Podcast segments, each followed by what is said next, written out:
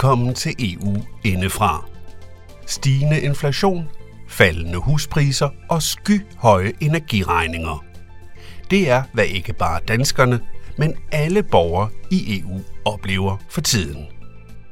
En stor del af det skyldes sanktioner, EU har indført over for Rusland. Så er sanktioner en god idé? Virker de? For godt nok får Rusland solgt mindre gas og andre eksportvarer til EU.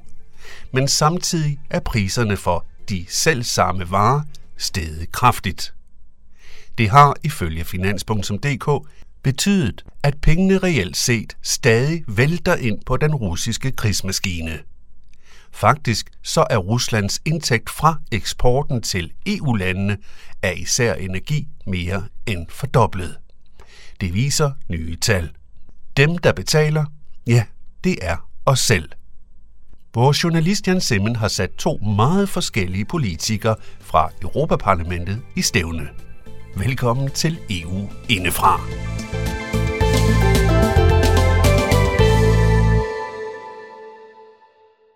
Med mig igennem her, der har jeg Pernille Weiss, som er konservativ politiker i Europaparlamentet. Når du ser de sanktioner, som EU i første omgang, men også Danmark derudover, har indført over for Rusland, synes du så, de virker hensigtsmæssigt? Det er et rigtig godt spørgsmål, øh, fordi det er økonomiske øh, sanktioner, de fleste af dem. Øh, jeg ved godt, der bliver diskuteret nu i forhold til, om russere skal have større besvær med, eller helt øh, afvises øh, ved grænsen i forhold til at komme ind i, øh, i EU som, som turister, øh, familiemedlemmer øh, osv. Mm, de fleste øh, sanktioner er økonomiske, og det er bare sådan med økonomiske sanktioner, at de virker ikke fra den ene dag til den anden. Så, så det, er, det, det er svært 100% at sige, øh, hvordan øh, de her sanktioner, der er blevet vedtaget, hvordan de øh, har haft en effekt, fordi de som sagt virker på den mellem- og den lange øh, bane.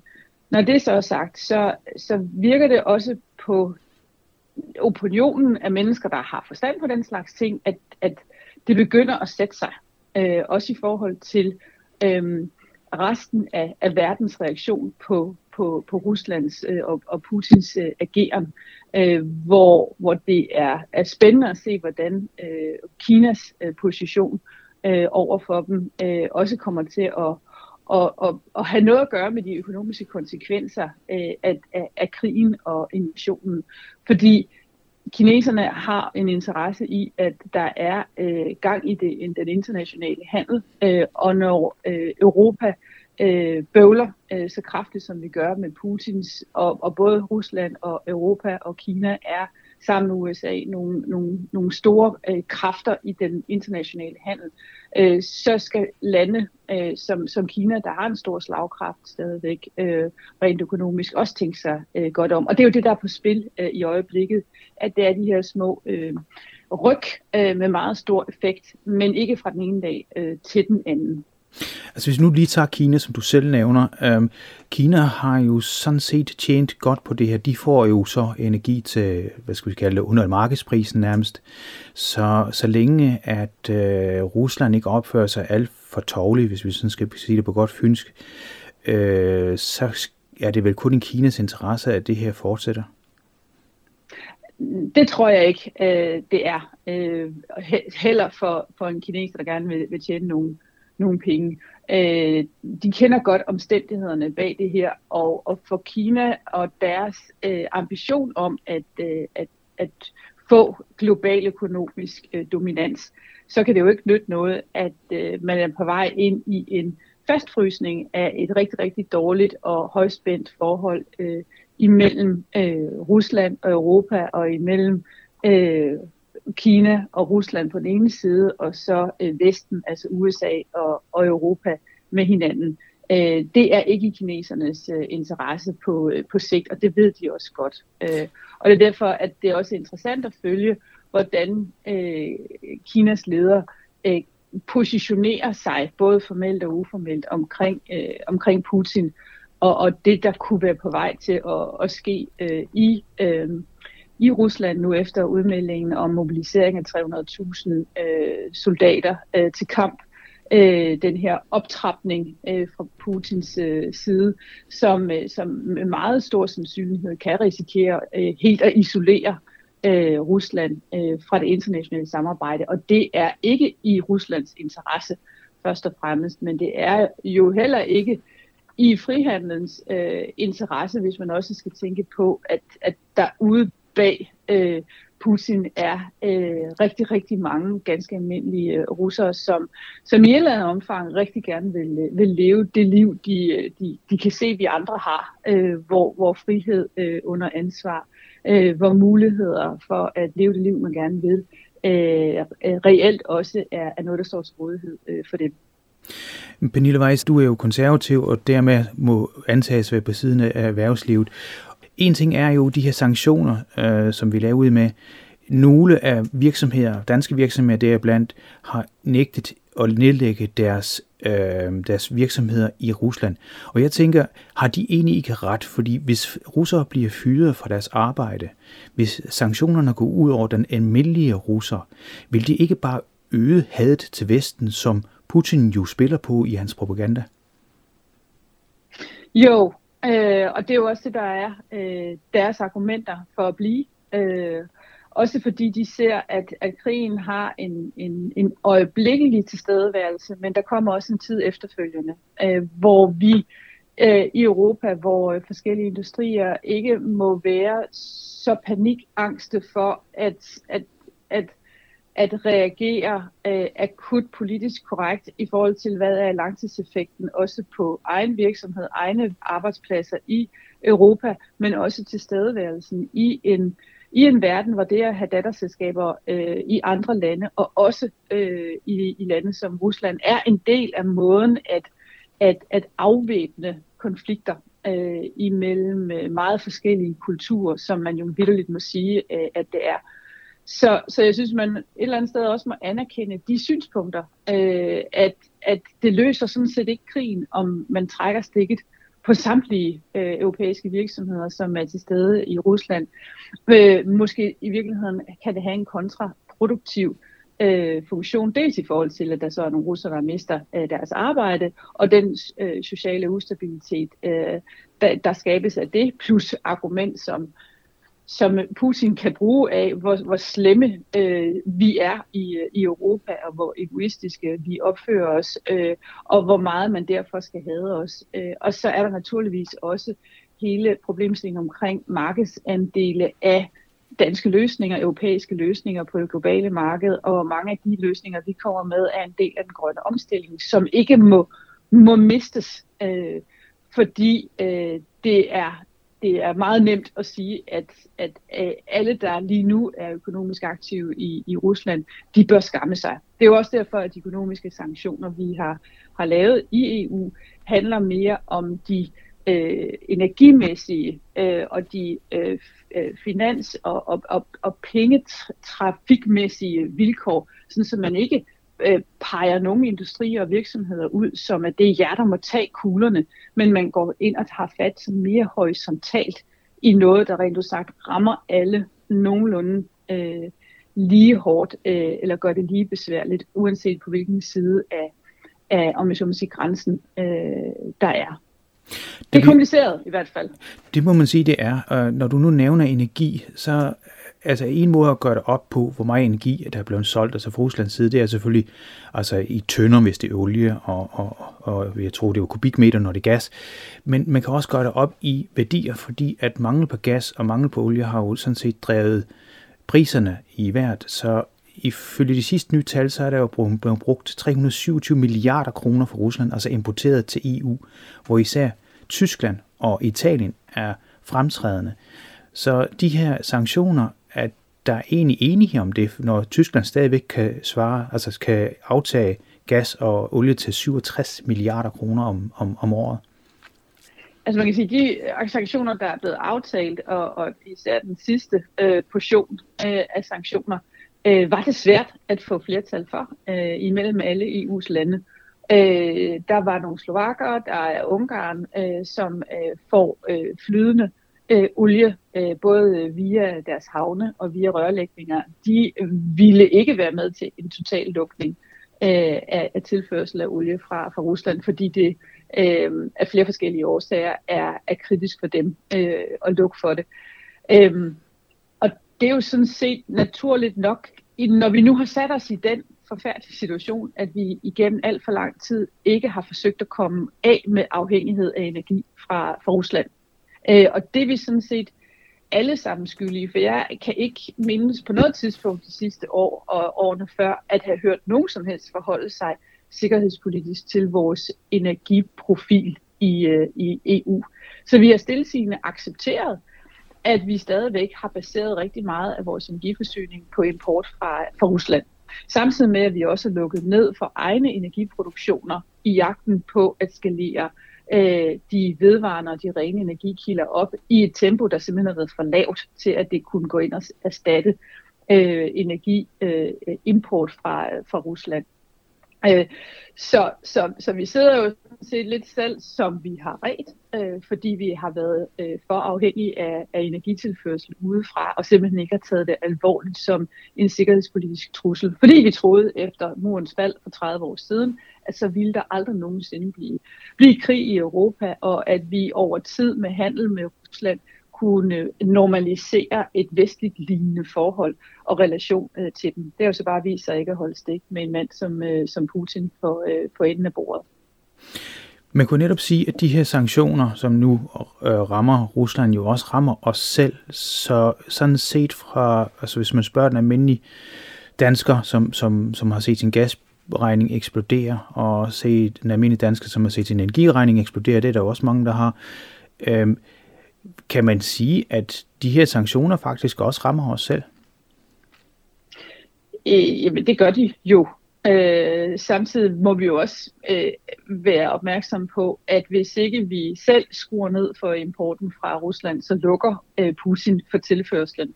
Øh, det har han jo allerede øh, gjort øh, ved at drille tilførslen fra, øh, fra Nordstrøm-forbindelsen. Øh, Øh, så, så, så ja, det er også en del af, af energikrisen, en, en, en stor del af energikrisen, men vi må heller ikke være øh, blinde over for, at allerede før invasionen i Ukraine, så så vi energipriserne øh, stige på verdensmarkedet. Øh, fordi der er generelt meget, meget stor efterspørgsel på øh, energi, øh, også fordi den digitalisering og den grønne omstilling, vi, vi, øh, vi er i gang med øh, globalt set og især lokalt i, i EU, øh, kræver meget energi. Det kan jo lyde øh, paradoxalt, at, at samtidig med, at vi omstiller til mindre CO2-forbrug, så stiger vores energiforbrug. Men det er fordi, at, at, at al energi er ikke sort energi. Øh, og for at kunne komme i gang med nogle mere energioptimale løsninger, er der også brug for at lave nogle investeringer, som koster noget energi for at man kan få lagt øh, vores øh, infrastruktur om, for at vi kan få sat nogle andre varmesystemer, kølesystemer, øh, transporttyper osv. osv. i gang, så kræver det noget energi, og, og det betyder, at, at verden oplever et mere forbrug, samtidig med at befolkningstallet i, øh, i verden, øh, ikke i Europa, men i verden, stiger. Så efterspørgselen på energi øh, har steget igennem øh, årene, også før invasionen øh, fra, øh, fra Ruslands side øh, ind i, øh, i Ukraine.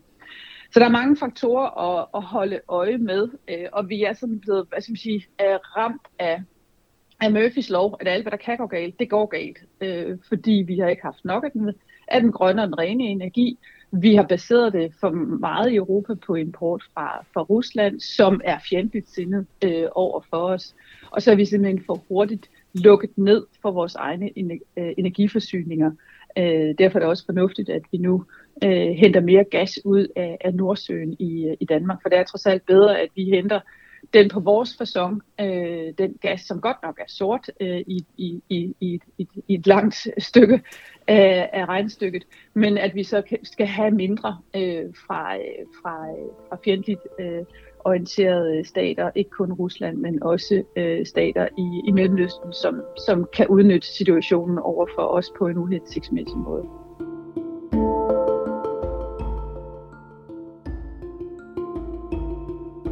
Sådan siger altså Pernille Weiss, som sidder i Europaparlamentet for det konservative Folkeparti. Energiprisernes himmelflugt er altså ikke kun et resultat af sanktionerne, men også af for den grønne omstilling, som kræver mere energi. Som du også har hørt helt i begyndelsen, så mener hun, at det er et godt spørgsmål, om sanktionerne faktisk virker nu og her. Ser vi lidt på andre steder, der har været eller stadig er underlagt strenge sanktioner, så kunne vi nævne både Iran og især Nordkorea. Her har mange års meget hårde sanktioner ikke fået den ønskede effekt. Alligevel mener Pernille Weiss ikke, at der er nogen andre muligheder. Nu er det ikke nogen hemmelighed, at netop de konservative er erhvervsmegnede og internationalt orienterede. De er dog ikke alene med deres støtte til EU's samlede indsats over for Rusland. For eksempel forklarer Niels Fuglsang for Socialdemokratiet stort set det samme i et andet interview, som vi har sendt. Det er, ifølge ham, svært at se nogle alternativer. Men hvad med Dansk Folkeparti? Hvad mener de typisk EU-kritiske parti om sanktionerne? Vi har spurgt folketingskandidat og medlem af Europaparlamentet Peter Kofod, og han svarer sådan her. Jamen overordnet set, så virker de jo godt. Vi kunne alle sammen håbe, at de var, øh, havde slået hårdere igennem, altså konsekvenserne for det russiske samfund havde været hårdere. Jeg har selv jo, ligesom et, et, et ret stort flertal i Europaparlamentet, støttet den overordnede del af sanktionspakkerne. Øh, når der løbende har været noget, så har vi støttet det at stemme for i Dansk Folkeparti, fordi det er klart, at det skal have nogle meget voldsomme konsekvenser, når man som Rusland overfalder et, øh, et fredeligt naboland. Så er det klart, så kan man ikke bare lade stå til. Men jeg har da et ønske om, at det skal slå endnu hårdere igennem, fordi ja, det kan måske lyde meget kynisk, men det er jo bare sådan, at når man er statsborger i et land, der vælter ind i et naboland, og på den her måde skaber krig i Europa, så skal man også kunne mærke, at det har nogle konsekvenser. Så skal man også kunne mærke, at omverdenen og Europa reagerer på øh, den øh, ens regerings aggressive fremfærd. Så øh, man kan sige, det har en effekt. Det kan vi jo se på det russiske samfund. Men altså, det havde da været godt, hvis det havde virket hårdere, men, men så god er verden bare ikke altid. Men kunne man skrue de her øh, sanktioner anderledes sammen? For lige nu er der måske en del lyttere, som synes, det er lidt træls med de her høje gaspriser, som jo et eller andet ja. sted er et resultat af de her sanktioner. Jamen, man kan altid skrue pakkerne anderledes sammen. Og bare for at komme sådan med et par kuriøse detaljer, da landene, EU-landene begyndte at diskutere, hvordan man skulle skrue de her sanktionspakker sammen, så var der jo rigtig mange forskellige præferencer, øh, hvor der var nogle lande, der sagde, at lige præcis det her område, det bør vi undtage, for her har vi en eller anden fuldstændig vital handel med russere, eller hvor, hvor vi modtager mange russiske kunder. Øh, for Belgien, der kunne det for eksempel være øh, diamanthandel, som man sagde lige præcis det her, det skal undtages. Og det er selvfølgelig fordi, at Belgien, øh, i Belgien, der ligger Antwerpen, som er globalt set et meget stort centrum for, for handel med edelsten. Så landene havde ligesom nogle forskellige dagsordner, hvor man sagde, det her, det vil vi egentlig gerne øh, lige have undtaget. Tyskerne havde noget, italienerne havde noget, østrigerne havde noget, så videre, så videre, så videre. Så man kan jo gøre det på mange forskellige måder. Nu nævner du specifikt gas, og der er det da ikke nogen hemmelighed. Det ville være fantastisk, hvis Europa ikke havde havde været afhængig af gas. Så god er verden bare ikke, for tyskerne har desværre gjort sig meget afhængige, og når et så stort land som Tyskland gør sig afhængig, så har det også nogle konsekvenser for, for ja, alle os andre og for gaspriserne, også i Danmark. Men hvis nu man havde forestillet sig, at de her sanktioner var lavet, altså det er de også øvrigt, hvis vi lige skal tage nævne nogle af dem, så er ja. det også eksport, altså forbud af eksport af, af luksusvarer, det er derfor du nævner diamanterne ja, selvfølgelig. Øhm, kunne man ikke bare have gået efter hans venner, altså som man jo også gjorde? Er det ikke nok? Altså skal man lige frem gå efter energisektoren, som jo gør, at vi alle sammen bliver det fattigere, og man kan også forestille sig uro i Europa osv., på grund af den her ja, øget fattigdom, som jo trods alt kommer til at ramme mange af de fattige EU-lande? Jamen, jeg synes faktisk ikke, at Europa skal være afhængig af russisk gas. Altså, jeg er meget trist over, at tyskerne har sat sig selv i den her situation. Jeg så jo gerne, at Europa havde øh, en eller anden form for energimæssig øh, frihed, altså at vi havde den energi, vi skulle bruge, uden at vi lige pludselig skulle lade os afpresse af Putin øh, eller alle mulige andre, fordi det slutter jo ikke med Putin, skal man bare huske. Altså der er jo også, vi køber også energi alle mulige andre steder af folk, der er lige så slemme, eller måske endda værre. Øh, listen er jo lang. Så, så der er jo ikke nogen nemme valg at tage. Men det er jo også fordi, russerne ikke skal have lov til at bruge det her som et pressionsmiddel. Altså det er jo også fordi, at når der lige pludselig bliver vinter, så skal vi ikke stå i en situation, hvor russerne kan få lov til at bare lige pludselig at lukke det hele ned for at tvinge Europa i knæ. Det dur heller ikke. Så altså sanktioner, det er i virkeligheden måske også for simpelt, fordi det er jo ikke nok. Det kommer ikke til at løse noget som helst, bare at lave sanktioner. Det handler også om, hvor kan vi så ellers få energien fra? Hvor kan vi få den hurtigt fra, så når vi når sådan til de sådan kolde måneder, de måneder, der for alvor bliver kolde, og energien øh, er nødvendig for, at vi kan varme vores huse op osv., ja, så skal vi jo også have den til den tid. Så sanktionerne er jo en lille del af et stort tæppe. Peter Kofod fra Dansk Folkeparti og Europaparlamentet. Jeg tænker jo lidt på, at det ser jo ikke ud til, at sanktionerne har virket over for Nordkorea for eksempelvis. De er jo stadigvæk øh, lige så slemme, som de altid har været. De har ja. heller ikke rigtig virket over for Iran. Altså nu nævner du selv, at det ikke er gjort med sanktionerne selv og alene. Men lad mig så spørge på den her måde, hvad er formålet ved sanktionerne? Vil man opnå noget? Vil man vælte Putin, eller er det egentlig mere sådan en afstraffelse? Selvfølgelig er der hele afstraffelsesaktionen i det. Altså at man meget klart tager afstand. Men så er der jo også den forhåbning, at der er nogle borgere i de lande, som siger, hov, mit land har altså gjort et eller andet, der gør, at resten af verden reagerer negativt, og det betyder lige pludselig, at jeg ikke kan købe luksusprodukter fra ja, et eller andet land, som jeg er vant til at kunne købe, eller det betyder måske, at jeg ikke kan rejse på ferie i Europa, eller det betyder alt muligt andet. Det kan have nogle andre konsekvenser. Og så er det jo sådan forhåbningen, at det kan smitte af, og så må for, at folk så vil sige, så skal vi nok have nogle forandringer. Så der er jo ligesom mange grunde, også flere end dem, jeg nævner nu. Der er jo en hel del grunde til, at man, man gør det. Jeg har valgt helt generelt at bakke helhjertet op om det. Øhm, ikke fordi at ukrainerne beder os om det, men fordi det er, synes jeg, ret og rimeligt, at det har nogle konsekvenser, når ens land fuldstændig umotiveret eller uprovokeret bare, bare går i krig. Men nu har det jo også konsekvenser for os, så nogen, der er lidt spydige, kunne jo sige, at det gør mere ondt på os, end det gør på dem. Ja, det tror jeg ikke, det gør. Øh, gør mere ondt på os end på dem, men det gør også ondt på os.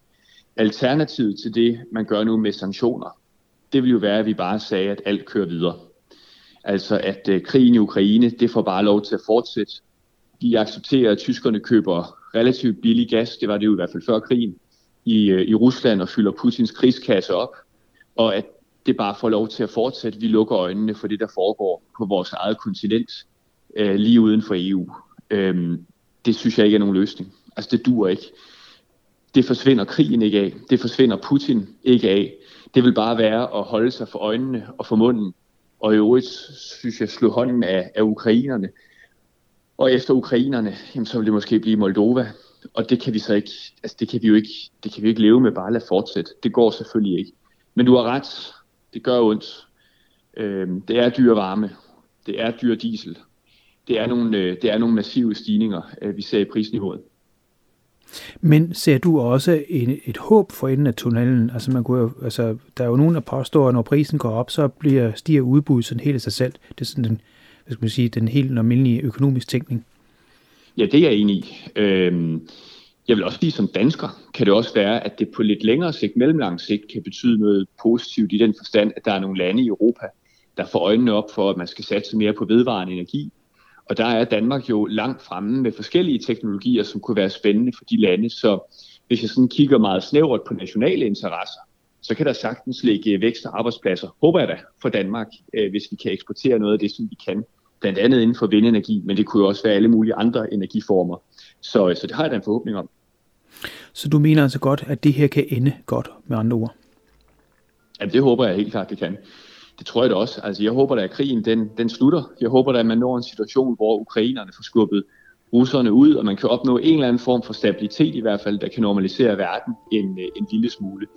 Men for mig at se, er der ikke noget, der tyder på, at de her sanktioner, de står til at holde op. Og jeg vil heller ikke selv øh, svække dem lige nu.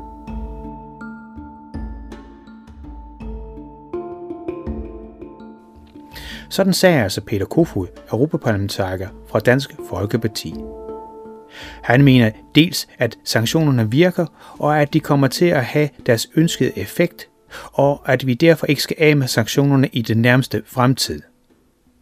Spørgsmål er dog, hvad skal der til, for at sanktionerne i øvrigt bliver ophævet? Er det først, når Rusland har forladt Ukraine?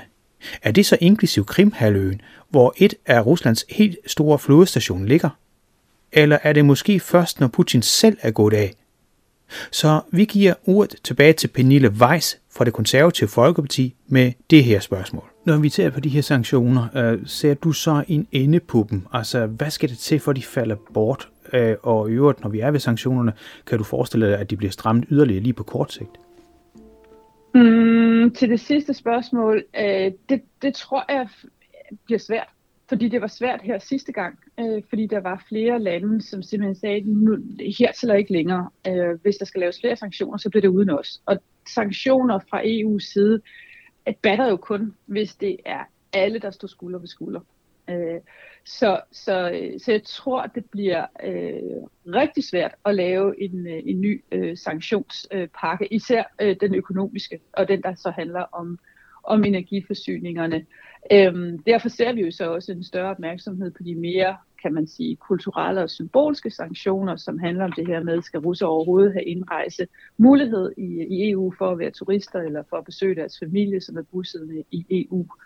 Øhm, så, så, så det har jeg svært ved at se øh, for mig. Om de så bliver løftet af, dem der så er der, øh, øh, og hvornår det sker, det er sørme svært at sige, øh, fordi det kommer helt an på, øh, hvordan udviklingen i øh, Rusland den bliver øh, nu, hvor, hvor jo så Rus, øh, at Putin han øh, stormobiliserer, øh, som om at han er ved at invitere til en decideret øh, øh, verdenskrigslignende situation, hvor han også har flyttet tropper og og som jeg forstår det på, på kilderne, også øh, atomvåben øh, øh, tættere imod øh, området øh, ud for, for Ukraine. Altså det er jo en optrapning, og spørgsmålet er, øh, hvor, hvor det fører hen i forhold til, der også er demonstrationer i Moskva imod øh, Putin, hvor den almindelige russer øh, siger, nej, det her det vil vi simpelthen ikke. Øh, vi vil noget andet. Vi hører også, at, at Putins øh, øh, tidligere støtter og loyale øh, øh, netværk er begyndt at falde fra. Øh, enten, altså nogle af dem dør, fordi de måske er blevet slået ihjel af, af Putins folk, men der er også dem, der stadigvæk er i live og vender sig imod ham. Så det er meget svært at sige, hvad, hvad søren kommer til at ske over det land der. Kommer der den der messias, der, der, der rydder bulen og, og, og starter forfra med alle de bedste værdier og intentioner? Det er nok rimelig urealistisk at forestille sig.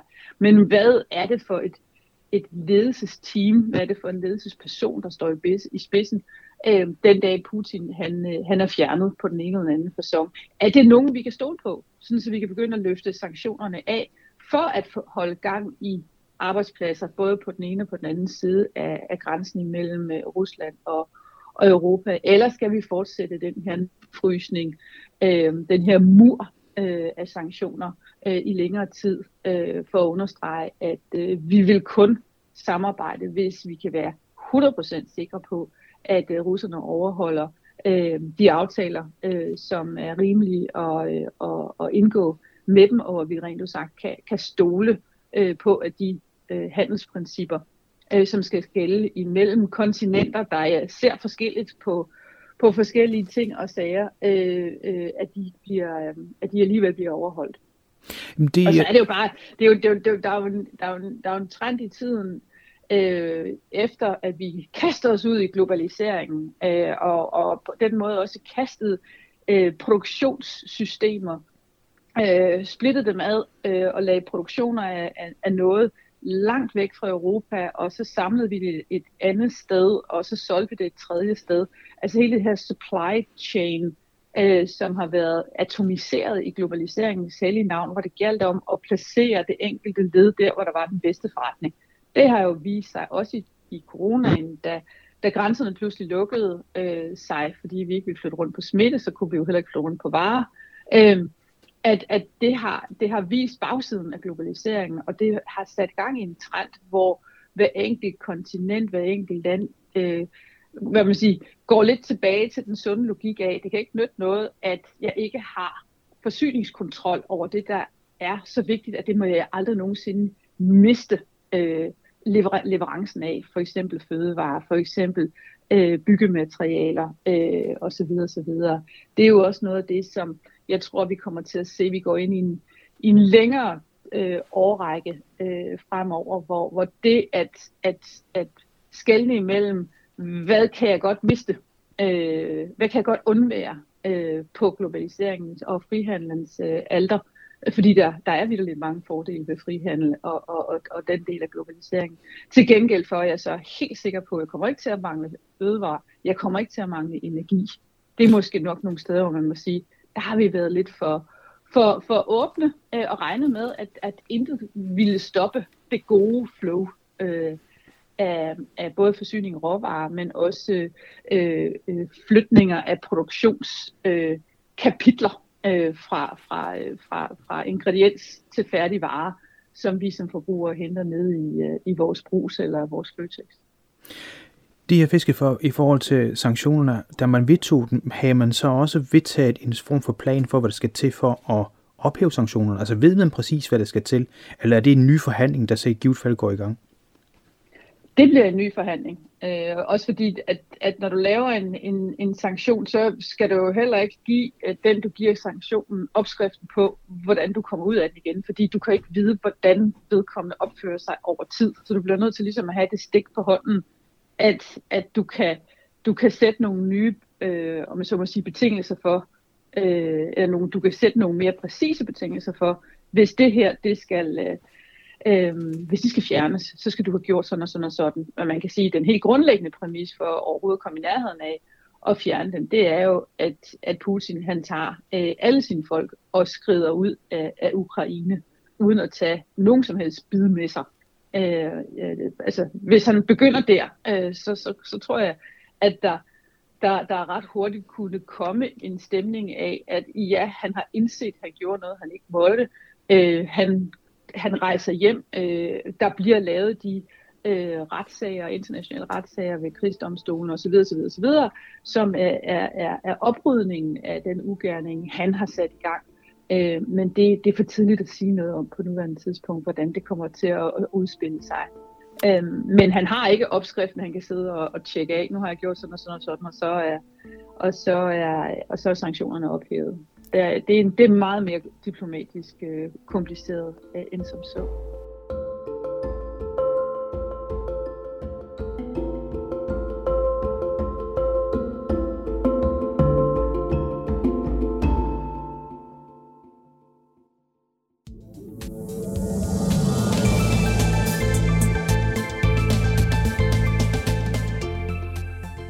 Hørt både Peter Kofod fra Dansk Folkeparti og Pernille Weiss fra det konservative Folkeparti.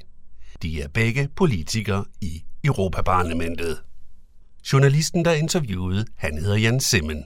Udsendelsen har fået støtte fra Europanævnet. Du kan finde relevante links på vores hjemmeside, som hedder radiomb.dk-eu. E For eksempel kan du finde et link hen til de tal, der viser, at Rusland har tjent flere penge på eksport af energi i år end inden sanktionerne. På samme side kan du også podcaste andre gode udsendelser. Det var altså radiomb.dk-eu. På Facebook skal du søge efter den elektroniske folkeoplysning, forkortet e-folkeoplysning. Så kan du være med til at diskutere, hvad du mener om sanktionerne og det var e-folkeoplysning på Facebook.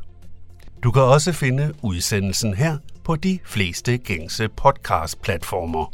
Her er det bedst at søge på enten igen e-folkeoplysning eller journalistens navn, og det var Jan Simmen. Mit navn er til gengæld Kim Matar Bundgaard, og jeg siger tusind tak, fordi du lyttede med.